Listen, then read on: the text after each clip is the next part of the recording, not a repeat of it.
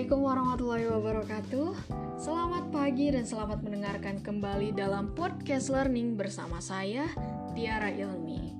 Pada pembahasan kali ini, kita akan membahas tentang perkembangan fisik di dewasa akhir yang menjelaskan tentang topik kursus fisik perkembangan pada masa dewasa akhir. Di dalamnya terdapat enam subtopik yang akan turut serta dibahas. Ada penuaan otak, tidur, penampilan fisik dan gerakan, perkembangan sensori, peredaran darah dan sistem pernafasan, dan terakhir mengenai seks. Topik kali ini penting untuk dibahas. Kenapa? Karena kita menjadi tahu bagaimana perkembangan fisik kita pada masa dewasa akhir nanti dan apa saja yang akan berubah saat kita berada di masa dewasa akhir. Setelah mendengarkan podcast ini, diharapkan kalian dapat memahami dan menjelaskan kembali materi yang telah dijelaskan. Kita mulai dari pembahasan pertama, yaitu tentang penuaan otak. Dalam penuaan otak, rata-rata otak akan mulai melambat dan menyusut dan otak juga akan kehilangan 5 sampai 10% dari beratnya pada rentang usia antara 20 dan 90 tahun serta volume pada otak pun akan mulai menurun. Penuaan otak juga dapat berpengaruh pada penurunan memori kerja dan perilaku motorik akan lebih lambat pada orang dewasa yang lebih tua. Otak yang menua juga memiliki kemampuan adaptif yang luar biasa juga loh. Bahkan di akhir masa dewasa, otak hanya kehilangan sebagian dari kemampuannya untuk berfungsi. Dan aktivitas yang dilakukan oleh orang dewasa yang lebih tua dapat mempengaruhi perkembangan otak. Terdapat tiga cerminan adaptasi pada otak manusia, orang dewasa yang lebih tua, yaitu ada kemungkinan otak dapat menghasilkan neuron baru, adanya peran pertumbuhan dendritik, dan ada potensi adaptif delateralisasi. Pembahasan yang kedua mengenai tidur. Ada apa dengan tidur?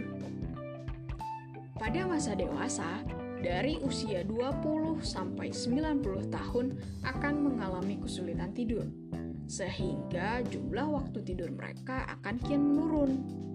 Pada pria akan menurun sekitar 8 menit per dekade, dan pada wanita akan menurun sekitar 10 menit per dekade seiring berjalannya usia. Orang dewasa yang lebih tua dapat tidur kurang dari 7 jam atau bisa juga lebih dari 9 jam dalam semalam. Itu akan menyebabkan fungsi kognitif terganggu. Dan banyak masalah tidur pada orang dewasa yang lebih tua berhubungan dengan masalah kesehatan. Seperti mereka yang tidur 10 jam setiap hari atau lebih, akan memungkinkan untuk mereka memiliki penyakit kardiovaskular dan diabetes. Strategi apa yang dibutuhkan untuk membantu mereka agar bisa tidur nyenyak di malam hari?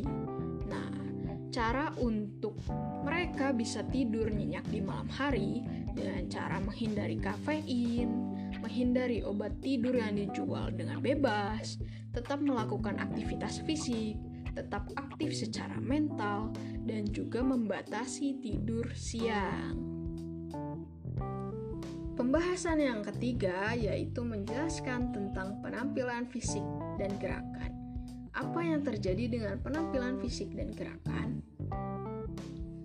Pada masa dewasa akhir, terutama pada usia parubaya, akan terjadi perubahan pada penampilan fisik yaitu akan timbulnya kerutan dan bintik-bintik penuaan di sekitar area wajah. Itu merupakan perubahan yang paling terlihat. Juga terdapat perubahan pada tinggi badan, yaitu rata-rata pria akan kehilangan 1-2 inci di usia 30-70 tahun. Sedangkan pada wanita kehilangan 2 inci pada usia 25-75 tahun. dalam perubahan berat badan biasanya akan turun setelah usia 60 tahun. Itu bisa terjadi karena kehilangan otot. Seiring bertambahnya usia, pada parubaya resiko jatuh meningkat, apalagi pada wanita. Jatuh dapat menjadi penyebab utama kematian akibat cedera bagi orang dewasa yang berusia 65 tahun ke atas. Untuk mengurangi kemungkinan jatuh pada orang dewasa, dapat dilakukan latihan keseimbangan. Pembahasan keempat yaitu mengenai perkembangan sensori. Apa saja yang mempengaruhi perkembangan sensori? pada orang lanjut usia akan mulai terganggu dari mulai visualnya atau penglihatannya. Pandangan mereka akan mulai kabur seperti ketajaman melihat dan penglihatan warna akan terganggu. Penyakit penglihatan yang bisa saja terjadi pada lansia adalah katarak, glaukoma, dan degenerasi. Sedangkan pada gangguan pendengaran terkait dengan penurunan aktivitas kehidupan sehari-hari, kognitif fungsi, dan bahasa. Orang dewasa yang lebih tua juga akan merasa kurang sensitif terhadap rasa sakit daripada yang lebih muda dewasa. Pembahasan yang kelima yaitu membahas tentang peredaran darah dan sistem pernapasan. Pada orang lanjut usia, penyakit kardiovaskular akan meningkat. Tekanan darah yang konsisten pada orang lanjut usia yaitu 120 per 80 Peningkatan tekanan darah semakin bertambahnya usia dapat dikaitkan dengan penyakit seperti obesitas, pengerasan pembuluh darah, stres, atau bisa juga karena kurang olahraga. Dengan berbagai pola makan yang sehat dan berolahraga akan mengurangi resiko terkena penyakit kardiovaskular. Dalam sistem pernapasan, kapasitas paru-paru akan menurun 40% antara usia 20 dan 80 tahun. Bahkan ketika tidak ada penyakit, paru-paru akan kehilangan elastisitas, dada mengecil, dan diafragma melemah. Tetapi, kabar baiknya mereka dapat meningkatkan fungsi paru-paru mereka dengan cara latihan penguatan diafragma.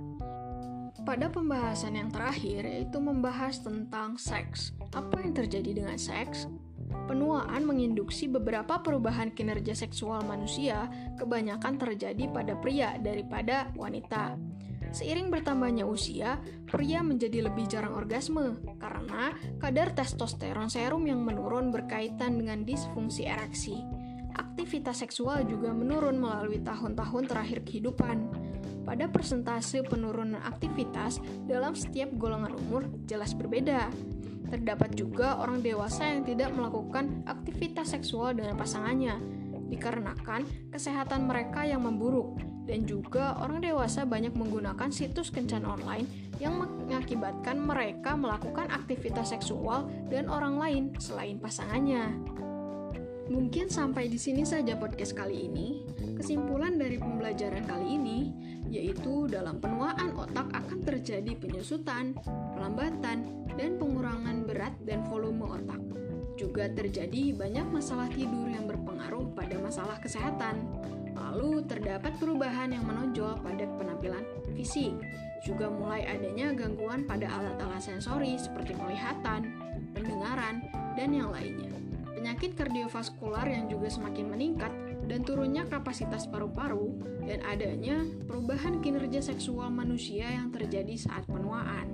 Dengan demikian, podcast singkat mengenai perkembangan fisik di masa dewasa akhir.